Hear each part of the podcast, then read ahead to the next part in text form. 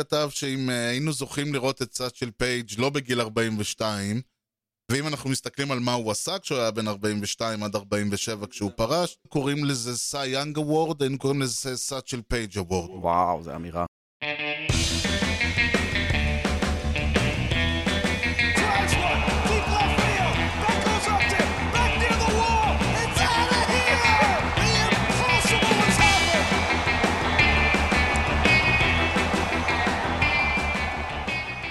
שלום וברוכים הבאים לקושר הוטדוג, פודקאסט הבייסבול הראשון בעברית עם יוני לברי ואנוכי ארז שעט. שלום יוני. אהלן ארז. יוני, פרק אחת עשרה. נכון, וזה זה על שם אצטדיון הי"א באשדוד. פרק י"א. וואו. הי"א באשדוד. אוקיי, לא חשבתי שתלך לשם. לא חשבת, מפתיע. לא, לא, לא, אני אני האמת אני טעיתי לאן תלך, אמרתי אחת עשרה בטח כדורגל, מספר אחת עשרה, אולי האווירון. לא, אבל זה לא חוכמה ללכת למספרי חולצות, זה כאילו זה הכי קל. אבל עשית את זה בפרק הקודם. לא, אבל זה דייגו. אה, אוקיי. אוקיי, אוקיי, אוקיי. לא. תשמע, אנחנו היה בתוכנית ככה להגיד כמה מילים על הפרי אייג'נסי מרקט, אז בוא נגיד כמה מילים על כל ההחתמות שקרו עד עכשיו, בוא נגיד כמה מילים. זהו, סיימנו.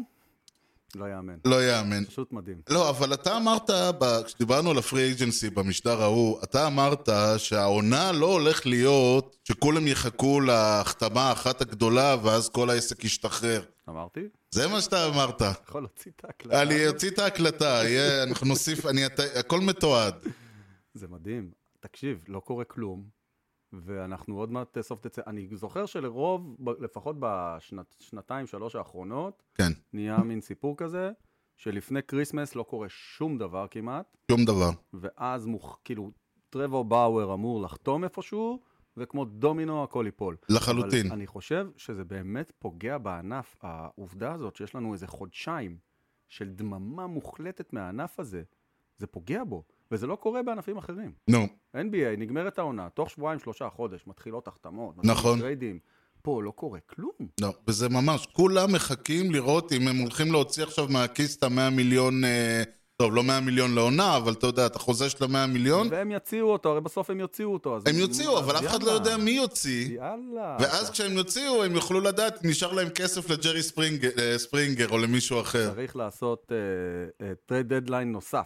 בתוך הפגרה.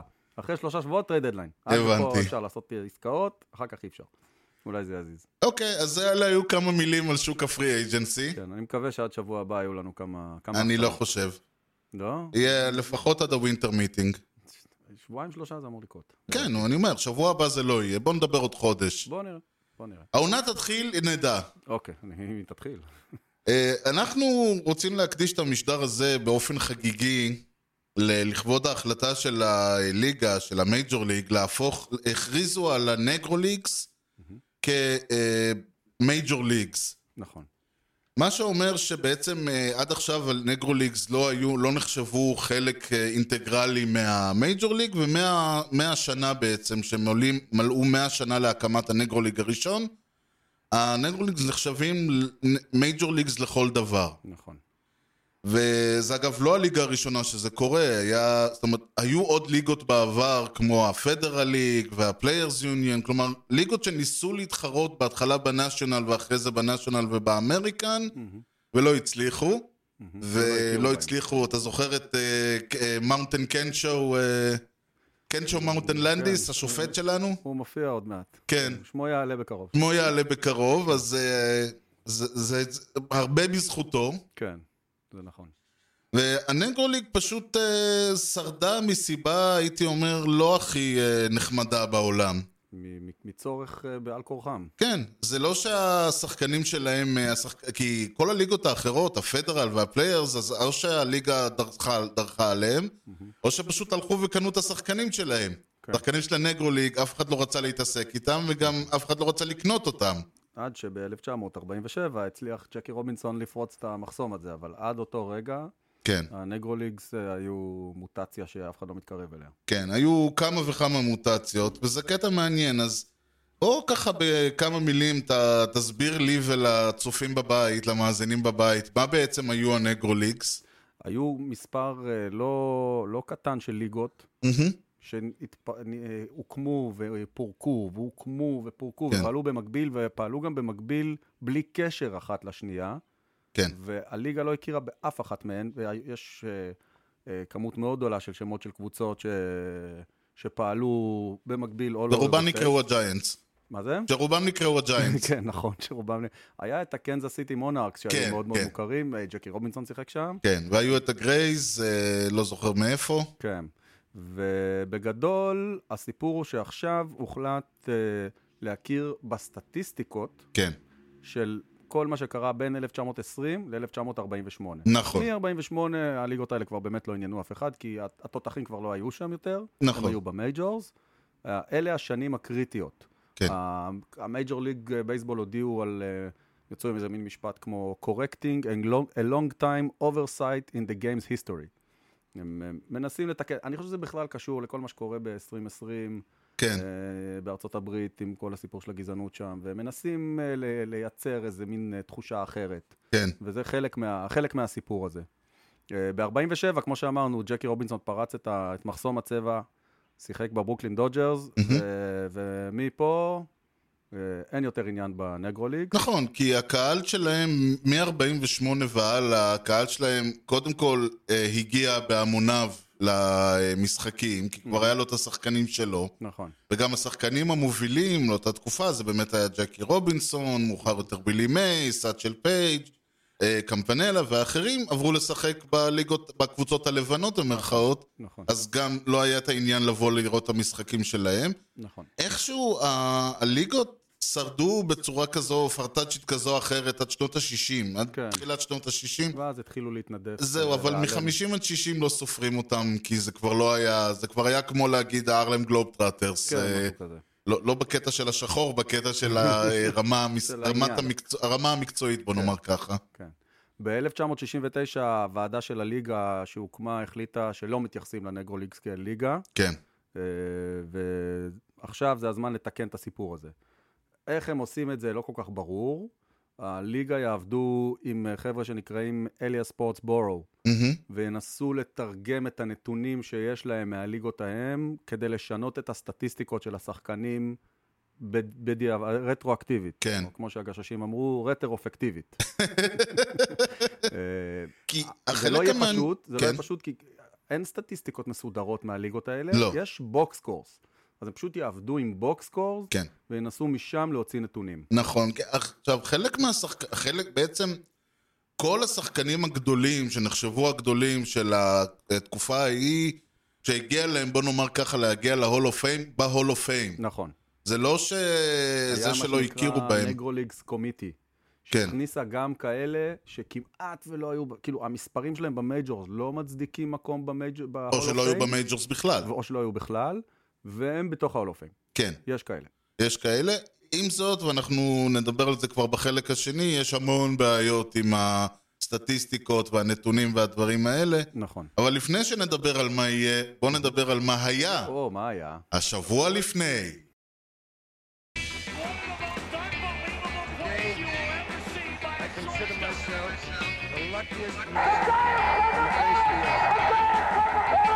אז מה היה השבוע לפני? אז ככה, נתחיל עם משהו בשבילך.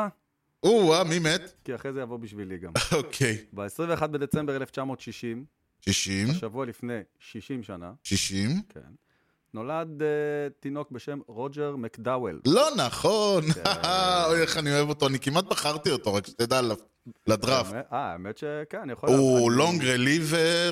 כן. הוא, טוב, מעבר, ל, מעבר לזה שהוא האדם על הגרסינול שהביא את היריקה, mm-hmm. המפורסמת, ולא okay. קיט הרננדס כמו שחשדו. אה, זה הוא נכון, זה הוא. נו, גדול, בטח. גדול, אז יש לו מקום שכבוד גם בסיינפלד. יש לו מקום שכבוד בסיינפלד. מי שלא מכיר... זה הוא שהלך לידו. מה? זה הוא שהלך ליד קיט הרננדס. כן, ו- ורואים, הקטע שאם רואים את הפרק עוד פעם, אז ממש רואים את רוג'ר מקדאוול. רואים, מק... מק... רואים אותו מתכופף מאחורי הזה. נכון, נכון. רוג'ר מקדאוול הוא, אה, הוא פיצ'ר מהסוג, הוא רליבר מהסוג הישן. הוא היה רליבר שהיה עולה, הוא, זה מדהים, הוא היה עולה לפעמים שלוש ארבע פעמים בשבוע, mm-hmm. וזורק שלוש ארבע חמש אינינגס. לחצי סטארטר כזה. לחלוטין, כלומר הרעיון היה שהסטארטר היה עולה עד שעוד שנגמר המשחק, או שנגמר הסטארטר. כן. אני חושב שזה מין תקופת ביניים שהייתה, כי לפני התקופה הזאת לא היו בכלל כמעט רליברי, כאילו פיצ'רים היו רצים תשעה אינינגים, עשרה, אחת, למחרת עוד פעם, ומשנות התשעים זה נהיה הכל קטן כזה, אין יותר כמעט לונג רליברים שבאמת עובדים all the way, וזאת הייתה תקופה שהלונג רליברים הייתה הפריחה שלהם. ומי רשום על ה-W האחרון באליפות שלכם ב-שמונים ושש?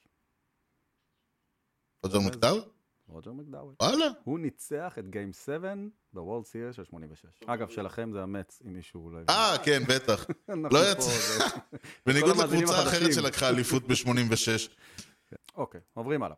עברנו. עשרים ושניים בדצמבר אלף תשע מאות שמונים, שבוע לפני ארבעים שנה. אוקיי. הסנט לואיס קרדינלס משחררים את בובי בונדס, אבא של ברי, למי שלא יודע, במהלך שיחשב פחות או יותר לסיום הקריירה המאוד מרשימה שלו. הוא עוד ימשיך לעונה בקאבס, אבל זה סתם, כמעט לא עשה שם כלום. לא.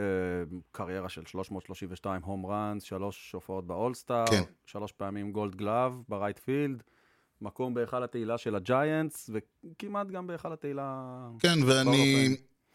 חלק מהשבוע שאני ביליתי עם ברי בונדס, גם ביליתי כמה ימים, כמה ימים עם אבא שלו. מסתבר שבובי בונדס הוא, הוא היה ליד אוף, זה חובט פותח. בתקופה ההיא ליד אוף היה המטרה שלו, גם היום בהרבה מובנים.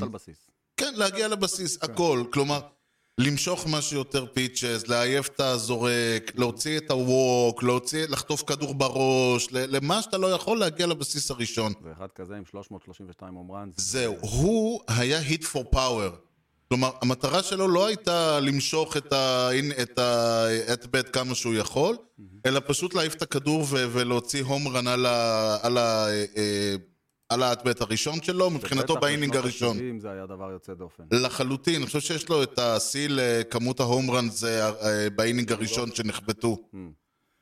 וזה כמובן, הייתה לו גם מהירות, והייתה לו הרבה מאוד דברים, והוא נחשב בהרבה מובנים, הליד אוף היטר המודרני הראשון. כן. זה הצד החיובי. בצד השלילי הוא גם עשה, דפק לעצמו כל כך הרבה כדורים ברגל, שפלא שהוא יכל לרוץ לאיזשהו בסיס, אחרי שהג'יינטס זרקו אותו, וזרקו אותו כי פשוט הוא, רב, הוא נכנס שם בבעלים, והסתבך עם החוק, ואלכוהוליזם, ומה שאתה לא רוצה. הוא חביב. לחלוטין, תשמע, הוא, הוא, הוא חתם, הוא... ברי בונדס נולד שהבן אדם היה עוד בתיכון. Mm-hmm. כלומר, בגיל שמונה עשרה הוא כאילו כבר היה אב ואב ובעל וחתם בג'יינטס והכל. הוא לא ידע להתמודד עם מה שהיה, ואחרי שש שנים בג'יינטס הוא פשוט הלך ובילה איזה שש שבע קבוצות במשך שש שבע שנים. טייל, טייל הרבה. לחלוטין, כולל אצלכם. נכון. נדמה לי שאצלכם הוא נשאר שנתיים. זה היאנקיז, כן.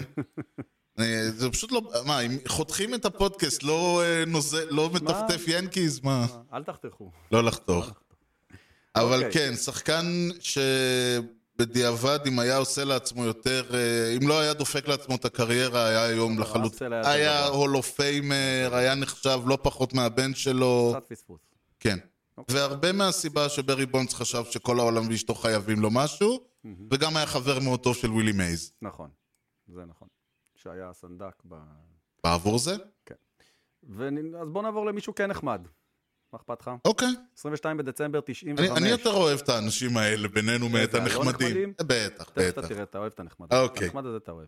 עשרים ושניים בדצמבר תשעים וחמש, אוהו. שבוע לפני עשרים וחמש שנה, כן. היאנקיז החתימו בחור בשם דיוויד קון. אני אוהב את הבחור, לא אוהב את ההחתמה. אין הרבה שחקנים שהם חביבי היאנקיז והמץ ביחד. נחלוטין.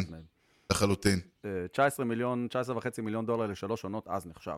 הרבה מאוד כסף. היום קצ'ר מחליף מרוויח את זה.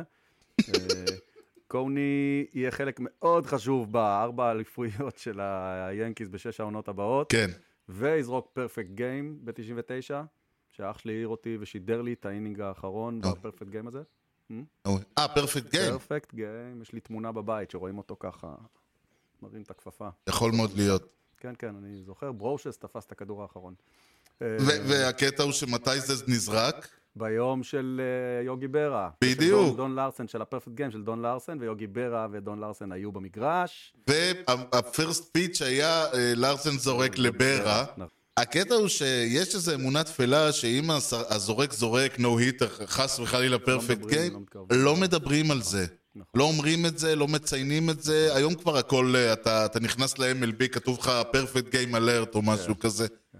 אבל עשיתי עם הידיים למי שלא שמע, אבל בגלל שזה היה ביום של יוגי ברה, השדר כל הזמן אומר שמה בזה, אה, לא יכול להיות, לא יכול להיות, אז מרוב שהוא הרגיש שלא יכול להיות, הוא הביא לו, הוא כאילו הביא במרכאות המנחוס לאורך כל המשחק, ובסוף זה קרה, וזה היה, מה זה מצחיק, זה היה פעם, זה היה בדיוק ההפך ממה ששדר אמור לעשות, אבל כן, ראיתי את זה, זה היה נגד ה... קנזס סיטי, קנזס סיטי. לא, מונטריאול. מונטריאול בלו ג'ייס, בדיוק. ראיתי את זה במיוחד לא מעט פעמים, כיוון ואני אוהב פרפקט גיימס, אז... דיוויד קון, אחד השחקנים. כן. ואי אפשר בלי משהו קטן זה לסיום. קטן. עשרים ושש בדצמבר שמונים ושש, זה לא הגול, זה אפילו לא חצי הגול, אבל מקורב. נולד בתל השומר, ניל, אחי הקטן, מאזין הדוק שלנו, מזל טוב נילוש, בשבת חוגג יום הולדת. חייבים להחליט את זה. בכל זאת, בכל זאת. זו הייתה פינתנו. השבוע לפני. טוב, אנחנו גם נוולד מתישהו. בואו נאמר כמה מילים. אחד הדברים שהרבה פעמים שצריך לזכור מהרבה אנשים כאילו יודעים מהנגרו ליג, זה דווקא השחקנים שלא ממש שיחקו שם. בעיקר ג'קי רובינסון, אבל גם ווילי מייז. ווילי מייז בילה משהו כמו שנתיים בקבוצה שנקראה Birmingham Black Barons. שם מקורי. כן, בי בי בי, זה היום שם של רשת המבורגרים. לא, זה לא היה אז. לא. וב-אלף תשע מאות חמישים הוא בעצם חתם בניו יורק ג'יינטס, והמשיך לקריירה מאוד מאוד יפה, ובגלל השמות האלה, וזה עוד חלק מהעניין, שמי שכמובן באו מהנגרו ליגס, בסוף שנות ה-ארבעים, בטח תחילת שנות ה-חמישים, היו השחקנים הכי גדולים. זה כמו, לא, כמו שאם אנחנו שולחים שחקן ל-אן בי איי, זה לא יהיה, אתה יודע... זה לא דרור חג'אג'. בדיוק. אז יכול לבוא מישהו ולהגיד, בוא נע, תראה, שלושה שחקנים ישראלים הגיעו, טוב, שניים ושניים שלא נבחרו. כן, לא, שניים וזה, גם מיקל גם שיחה קצת. קצת, אז וכולם היו נגיד שחקנים טובים, אז בטח כל הישראלים טובים. לא. כן, היו לא מעט שחקנים בנגרו ליג שפשוט לא הצדיקו את מקומם. בדיוק, במעשה אני חושב, וזה חלק מהעניין, שהיו יותר שחקנים לא טובים בנגרו ליג, מאשר שחקנים גדולים בנגרו ליג. אוקיי. כי בוא נאמר ככה, זה היה בעיקר קבוצות של, איך לומר, מן הגורן ומן היקב כזה. השאלה אם במיינורס הם כן היו מוצאים את מקומם, דאבל איי, סינגל איי. לא, אין ספק, אין ספק. הם היו יכולים לעשות קריירה במייג'ור ליג בייסבול, בלי להגיע למייג'ורס. אנשים עושים קריירות כאלה. כן, חלקם, וחלקם סביר להניח שזה אפילו לא, כי קבוצה, בגלל האופי והדברים האלה, אז חלק מה... גם שחקנים הרי לא בשנות ה... זה לא שהיה לך תנועה של שחקנים שהלכו לשחק בייסבול שחורים, כי... ו- ולא היה מה לעשות איתם, אלא להפך, הם לא הלכו לשחק בייסבול, כי הם ידעו שאין להם עתיד, ואז אה, רק מי שממש זה היה ב- בליבו, בנפשו, או דברים כאלה. ולכן, כשהקימו את הליגה, אז נאלצו למלא את השורות גם בכל מיני שחקנים שהיו לא רמה גבוהה. ו... שוב, זה אולי יסביר כמה מהסטטיסטיקות המפורסמות שאנחנו הולכים לדבר עליהן, אבל לפני שנדבר עליהן, אז בואו באמת נדבר קצת על נתון סטטיסטי שנקרא at-bat. יאללה. You know the guy's names on the baseball team? Well, go ahead. Who's on first? Yes. I mean the guy's name. Who? The guy playing first. Who? The guy playing first base. Who? The guy on first base. Who is on first? עכשיו, האמת היא שה-at-bat זה, זה אולי, הייתי צריך להקדים ולומר, ה... חשיבות של המושג הזה at-bat, שאין לו שום דרך לתרגם אותו לעברית. כן, זה מאוד מסובך. כן, למעשה עדיף פשוט להסביר מה זה. הוא עצמו לא כזה חשוב כמו שהוא חשוב לנתון. כי כשאנחנו אומרים ממוצע חבטות, batting average, אנחנו כל הזמן אומרים, הוא היה לו מאתיים תשעים ושמונה בקריירה, והוא היה לו שלוש מאות. איך הגענו למספר הזה? בדיוק. אז... כשאתה מתחיל לראות בייסבול, אתה מניח שהכוונה היא כמה פעמים הבן אדם השיג היט, חלקי כמה פעמים הוא עמד על הבסיס, ממש לא. לא מדויק. בזה אתה מגלה בערך במשחק השני, שאומרים לך, יש לו שני at-bat במשחק הזה, ואתה אומר, רגע, אני ראיתי אותו... חמש פעמים. זהו, אני ראיתי אותו ארבע, חמש פעמים עומד, איך יש לו רק שתיים? איפה נעלמו חמש מאות? בדיוק. באו ואמרו, אנחנו רוצים לספור כמה פעמים החובט אכן הגיע לבסיס, חבט, כלומר, השיג היט, ואנחנו רוצים לחלק את זה בכמה מהפעמים, בוא נאמר ככה, הוא... בוא נלך הפוך, מה מנקים? אוקיי. מה לא סופרים? אז דבר יש... קודם כל, מה שלא סופרים זה כל פעם שהוא הגיע, שהכדור... ווקס זה נחמד, בואו נתחיל קודם עם החלק הפחות נחמד, היט ביי פיץ', שכדור פוגע בו והוא מקבל אוטומטית ווק. בדיוק, אז הוא הגיע לבסיס הראשון, אבל זה לא נחבט, וזה מפה אני חושב שאפשר להבין, זה גם לא, מה אתה רוצה שהוא יעשה? הוא גם חטף את הכדור בפרצוף, וגם אומרים לו, טוב, נספור לך את זה בתור האט-בט, וזה מוריד לך את ממוצע החבטות, לא יפה. נכון. אז לא סופרים היט ביי פיץ'. אוקיי. לא סופרים גם ווק, נכון. כי ההנחה היא שהכדור, הוא זרק לו את הכדור לא לסטרייק זון, החובט לא יכל לחבוט, לא נספור לך את זה. נכון. סקריפייס. סקריפייס, כן. וזה אגב נתון מעניין. בסקריפייס זה... לא ניכנס לזה ביותר, אבל הרעיון הוא שאומנם הבחור נפסל, אבל הוא קידם רצים... הוא הקריב את עצמו כדי ששחקן יזוז מבסיס לבסיס. בדיוק. יש את ה-Sacrifice Fly, שזה כדור שנתפס באאוטפילד, אצל הסנטרפילד, הרייטפילד, הלפטפילד. אז הרעיון הוא, הכדור נתפס באאוטפילד, השחקן נפסל, אבל עד שהכדור חזר, מכיוון שהאאוטפילד הוא... מאוד מאוד רחוק, עד שהכדור חזר... רץ תתקדם, או מבסיס שני לשלישי, או משלישי... לא, לא, בשביל סקריפייס פליי חייב להיכנס רן. אז אם רץ נמצא בבסיס שני. כן. וואן אאוט. אני חובט לרייט פילד רחוק. חבטת. תפסו את הכדור. תפסו. הרץ מתקדם מבסיס שני לשלישי. לא סקריפייס. זה לא סקריפייס, ואז אני כמו אפס מאחד פה. בדיוק. הבנתי, אז בסקריפייס פליי זה רק כשרץ מגיע הביתה ויש סקור. נכון. אוקיי. נכון מאוד, וזה המשמעות של הסקריפייס. כשיושבים ורושמים נתונים כל המשחק. תשמע, אין מה לעשות. אני ויתרתי על התהליך הזה.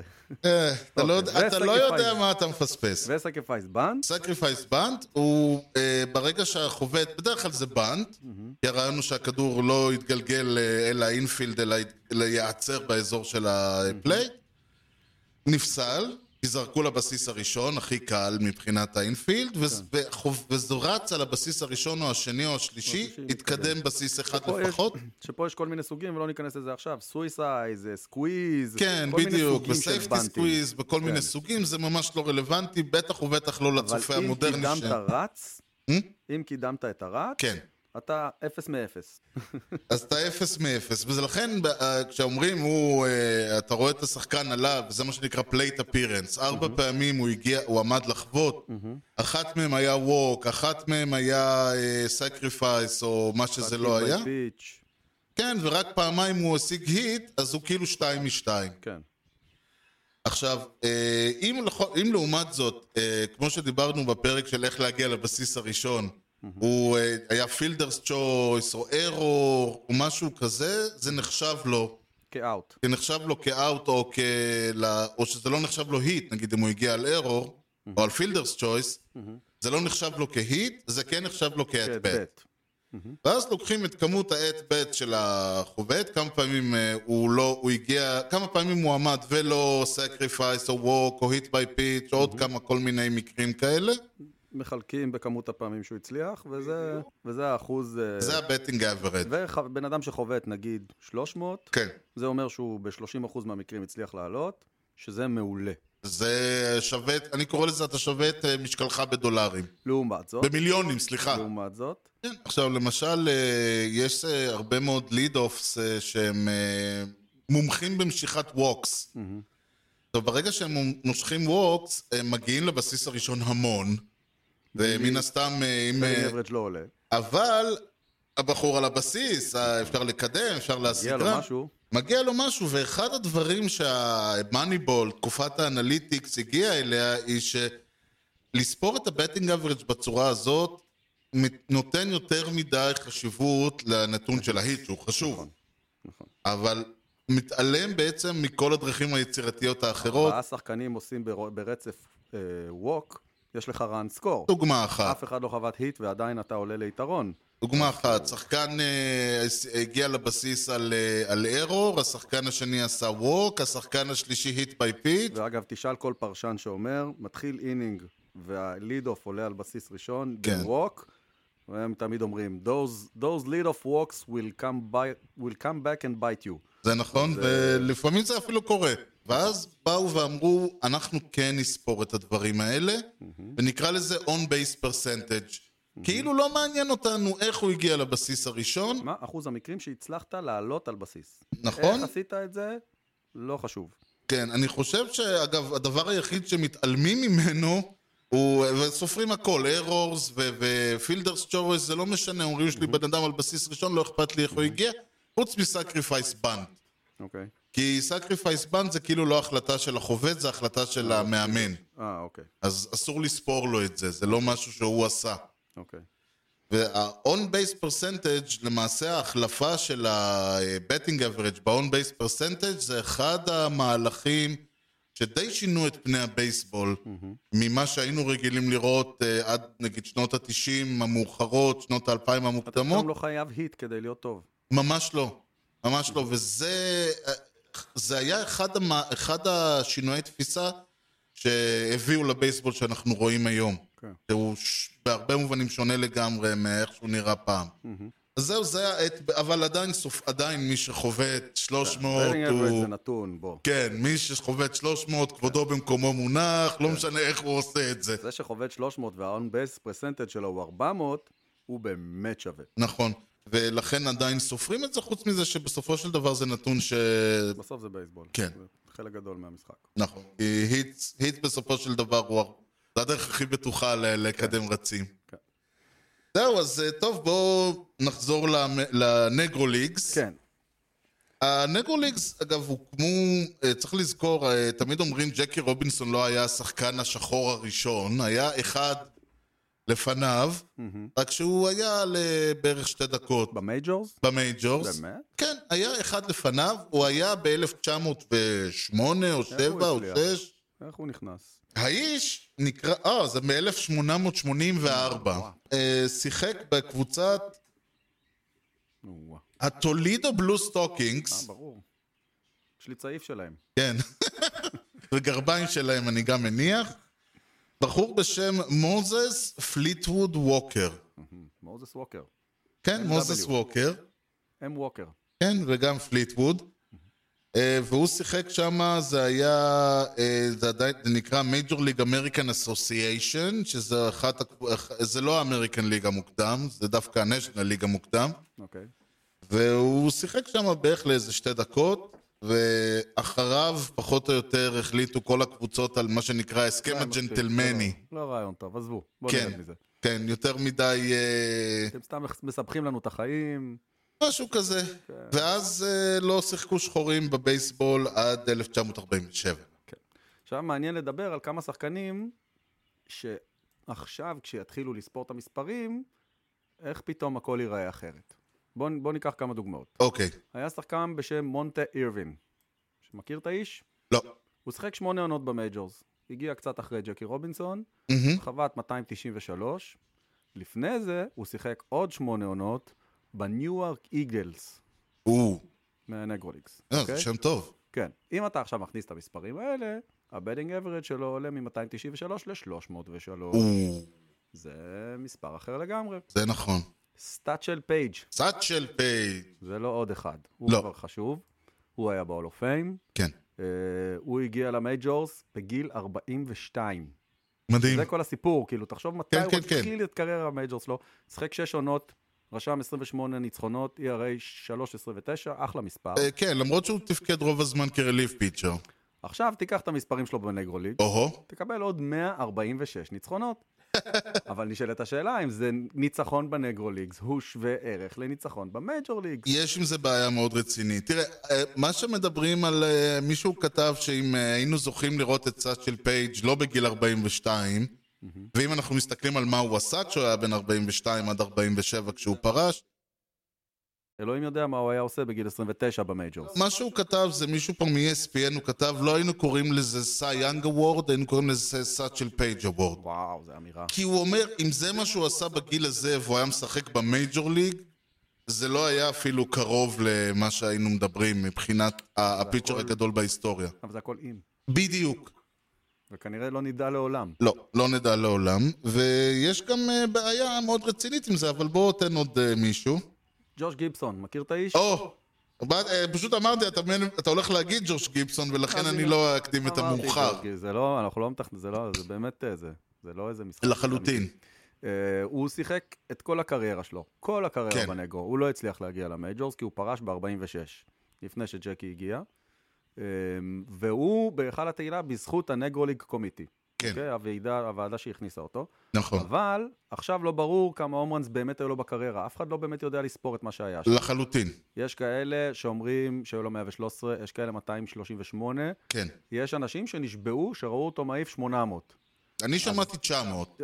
זה הזוי. עכשיו אומרים שהמספרים של ברי בונדס בסימן שאלה, אולי המספרים שלו יותר גבוהים. תראה, המספר הרשמי שלו הוא מאתיים שלושים ושמונה. נכון. וכמו שדיברנו אגב, ו-מאתיים שלושים ושמונה אגב, אני, אני הסתכלתי על זה, ממקם אותו בערך באזור, ה... מבחינת רק ההום ראנס, ממקם אותו בערך באזור ה-מאתיים שישים מאתיים שבעים בהיסטוריה. כן. זה לא רע. נכון. דיברנו במשדר הקודם על... זה מין ראולי בניאז כזה. זה מין ראולי בניאז כזה. לחלוטין. דיברנו במשדר הקודם על אחד רוג'ר מריס, הוא חבט יותר הום ראנס בקריירה. זה משהו, אם אני זוכר נכון. כן, הקטע איתו שברגע ש... נגיד, אם אתה חובט שלוש מאות, ארבע מאות, חמש מאות הום ראנס, חמש מאות זה כבר זה, שלוש מאות, ארבע מאות הום ראנס, אתה יכול להיכנס ל-Hall of Fame בלי טובות. מאתיים פלוס זה כבר שאלה של מה עוד עשית בקריירה. אלא אם היית בתקופת הסטרואידים ואז זה סיפור אחר. כן, אבל בגדול בוא נאמר ככה, רוב, אם אתה מסתכל על הסרט, על עשרים השמות הראשונים, אז כל מי שאין לו כוכבית ליד השם ב-All of Fame. כן. כל מי שחבט חמש מאות ומעלה ב-All of Fame, אלא אם כן קיבל כוכבית. כן. ולכן, ברגע שאתה, זאת אומרת, הוא צריך להיות ב-All of Fame, השאלה היא, אתה צריך להתחיל להסתכל גם על נתונים אחרים. נכון. עכשיו, אומרים, כן, יש לו מאתיים שלושים ושמונה הום ראנס רשומים. Mm-hmm. איך הוא הגיע ל-שבע מאות, איך הוא הגיע ל-שמונה מאות, איך הוא הגיע ל-תשע מאות? הרעיון היה שעל נגרו ליגס, הם לא כל המשחקים שלהם היו משחקים, בוא נאמר ככה, רשמיים. למעשה, רוב העונה שלהם הייתה עונת קורונה כזאת, שישים משחקים. חמישים ומשהו, כן. רוב המשחקים האחרים שלהם היו מה שנקרא ברנסטורמינג. כלומר, הם היו נוסעים לאיזה עיירה, אתה יודע, סמולוויל אינדיאנה, או, או nowhere, nowhere מסצ'וסטס כזה, okay. ושם הם היו משחקים נגד קבוצה של, היו מביאים שני חבר'ה מהקולג', והיו מביאים שני חבר'ה מהתיכון. ליגה למקומות עבודה. ב- לחלוטין, המאיור שתמיד רצה לזרוק, והכאלה, עכשיו גם... ואלה אומרן שכאילו מדברים עליהם. כן, כי תחשוב על זה לרגע. קודם כל, משחק כזה, אתה הרי לא תעשה לו ווק. מה, מגיע לך ג'וש גיבסון, אתה תזרוק לו. חמש, שש לפחות at-bats, אם לא שבע. חמש, שש הומרנס, אם לא שבע. תעשה את זה במשך חמש עשרה שנה, והנה לך שבע מאות הומרנס, נא להביא סלים, כאילו. בקיצור, זה מאוד לא ברור איך מסתכלים על המספרים. אין אפשרות להכיר במספרים האלה. מה שיש לנו זה מה שיודעים מבחינת הליגה. יש עוד נתון שבעייתי עם גיבסון. כן. ב-אלף תשע מאות ארבעים ושלוש הוא חבט ארבע מאות ארבעים ואחת batting average. כן. השיא של כל הזמנים במייג'ורס לעונה הוא ארבע מאות ארבעים של יו דאפי. וואו. ב-אלף שמונה מאות תשעים וארבע. כן, כן. גם שנה שכאילו, כן. בוא נלך לראות מה היה שם. אבל אז עכשיו אומרים, וואלה, אולי השיא הזה עובר לגיבסון, אבל זה שיא שנשבר בנגרו ליגס. כן. הוא חבט ארבע מאות ארבעים ואחת נגד מי? בדיוק. נגד המאיור, וזה, אז, אז נורא קשה לדעת. אז עכשיו זה שבאו ואמרו, יאללה, מכירים בליגות האלה, זה פתח להמון סימני שאלה שלא ברור מה יעשו איתם. כי אי אפשר לדעת. זה הקטע המדהים שיש לנו את ההיסטוריה של המייג'ור ליגס, ברמות כאלה, ליותר, מה זה, מאה ארבעים, מאה חמישים שנה אחורה? כן. אלף שמונה מאות שמונים. משהו כזה, הנגרו ליגס, תשמע, לא יודעים מה היה שם, ו- ויש לך למשל שחקנים שלחלוטין כנראה, זה פשוט מדהים, לחלוטין כנראה, definitely maybe, כמו קול פאפה בל, מהסיפורים שאני שמעתי עליו, היה שחקן שאני הייתי נורא אוהב לראות, כי זה בדיוק השחקנים שאני אוהב. רק על השם שלו מגיע לו. כן, קול פאפה בל. אבל אין עליו כלום. אין עליו כלום. לא יודעים, כלומר, מה שיש זה מספרים. אגדות וסיפורים. אבל מה רע בקצת מיתוסים, וזהו. לא, אני אוהב את זה. אני נגד לנפץ. אני אוהב את זה מאוד, אבל אתה יודע, כשבא לך שחקן ואומרים לך, אה, הוא היה כל כך מהיר, ואז אתה כזה, אוקיי, כמה בסיסים הוא גנב, עזוב אותך. הוא היה, הוא חבט פעם, וכשהוא הגיע לבסיס השני, הוא קיבל את הכדור שהוא חבט ברגל. אז אתה אומר, אוקיי, אי אפשר בדיוק לבנות על זה. זה כאילו האנטיתזה לבייסבול, שבבייסבול כל פיפס נספר לך, וכל אינץ' וכל דבר, ועל הכל אתה יודע. ופה כלום. ההפך המוחלט, הכל מיתוסים וסיפורים. אז אני חושב אולי שבמקום להיכנס, תחתכת את זה as is, להכיר בזה, זה כל הכבוד שהם עשו את זה, ואני מאוד בעד. לשנות את הנתונים, אתה אומר, לא היית נוגע. לא, לא, לא, להפך. הייתי, אומר, מה שיש, יש. אוקיי. זה נשאיר את ה... בואו נראה מה הם יעשו, יהיה מעניין. אתה יודע, בקוניל אמר, כמה מהיר היה קול פאפה בל? ואז כזה כולם היו מסתכלים עליו, והוא אומר, יותר מהיר מזה. בוא נשאר עם זה. כן, הכי טוב. אוקיי, אז נסיים בזאת. ניתן למצוא אותנו באתר בייסבול פודקאסט סי או איי אל. תוכלו למצוא את הפודקאסט באבל פודקאסט, ספוטיפיי, יוטיוב, גוגל, וכמובן בכל האפליקציות. ואם אתם לא מוצאים אותנו, תודיעו לי ואנחנו נופיע. ובאתר הופס כל יום רביעי. יוני, משהו לא, ומה לפני שסוגרים? נתראה באצטדיון הי"א. נתראה בקופצה בשבת. תודה לכולכם על ההזדנה לכושר האטדוג עם יוני לברי וארז שעץ, ובייסבול טוב ישראל. יאללה ביי.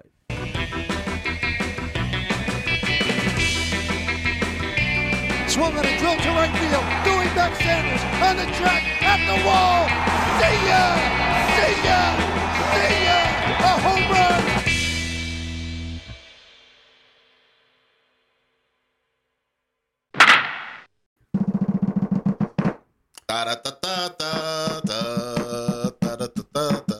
אוקיי.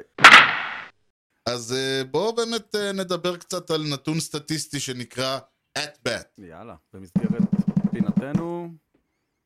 אה? במסגרת פינתנו. אה, במסגרת פינתנו מורה נבוכים כמובן. פשוט ראיתי הוואי חמש אפס אתמול. הכניס אותך לאווירה. אין כמו יפו בלילות. אין כמו יפו. אתה שר את זה כל בוקר, אה? בהתחלה. בהתחלה. היה לי חבר שכל פעם שהיה עובר ליד זיכרון היה שר זיכרון יעקב שלי. עבר הרבה. תספסו משהו. לא היו סגורים על זה. כן, הוא נכנס. בחושך, לא ראו. אם צופנו בני העדה, סליחה. הוא... שלום יוני. אהלן ארז. יוני, פרק עשירי. לא. פרק אחת עשרה. כן. זה פרק אצטדיון... רגע, רגע, פה... יוני, פרק אחת עשרה. כן. עוד פעם. טוב, יהיה חומר... אתה מבין, אני אפילו אומר, לא נעשה בלופרס בכוונה, כי זה יהיה לנו.